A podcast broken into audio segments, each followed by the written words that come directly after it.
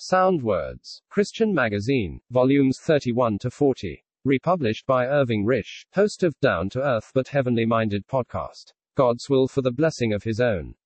In the first chapter of Colossians, we find the beloved apostle Paul praying for the saints in relation to the will of God.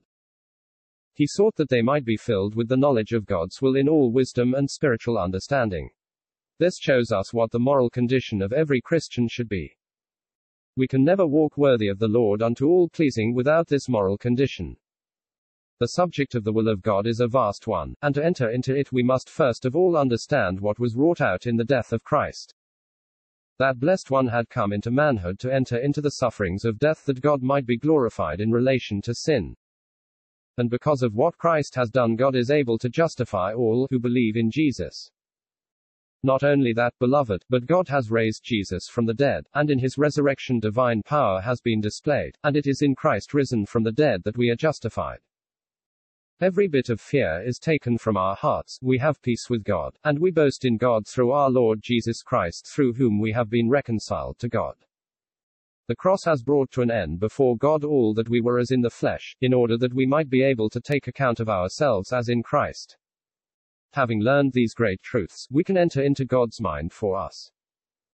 The will of God can be viewed in many ways. We can think of it in relation to his people of old, or can view it in relation to his Son who carried it out perfectly. Or we can consider it in relation to the work of the Father in making us meet to be partakers of the inheritance of the saints in light. How wonderful to think that it was in the Father's will to deliver us from the authority of darkness, and to translate us into the kingdom of the Son of his love. And this is what he has done. He has brought us to where we can be engaged with the Son of his love, who was ever the object of his affections.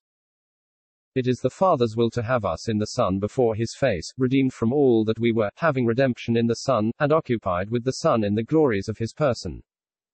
In manhood, the Son is the image of the invisible God, and the firstborn of all the creation, but these things belong to him as man because he is God.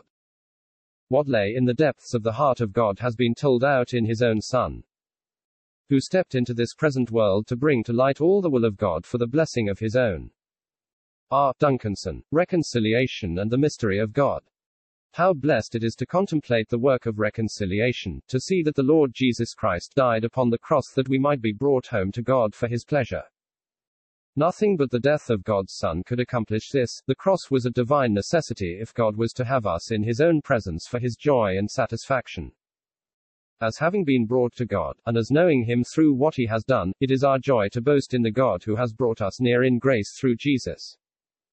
But God has wrought in grace towards us for His own pleasure, bringing us near to Himself where He can disclose to us the secrets of His heart. And what a great secret is the truth of the mystery. Christ has not only died for us, but He indwells us, and that not only individually, but corporately as His assembly.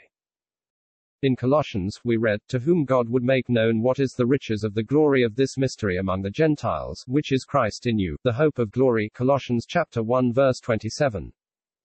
Christ indwells his own, but is in their midst to direct and control, and to lead our hearts into all that God has secured for us through his death. In the coming day he will be found in the midst of his earthly people, Israel, but today Christ's place is not with an earthly people but in the midst of a heavenly company that he has redeemed to God by his precious blood, and who are united to him as having his own life. This great secret is also spoken of as the mystery of God. How great this secret must be when it can be said of it, in which are hid all the treasures of wisdom and knowledge.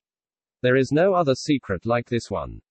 And to think that God has made it known to us that we might enter into the thoughts of his own heart, and in doing so acquire the treasures that can never be lost. R. Duncanson,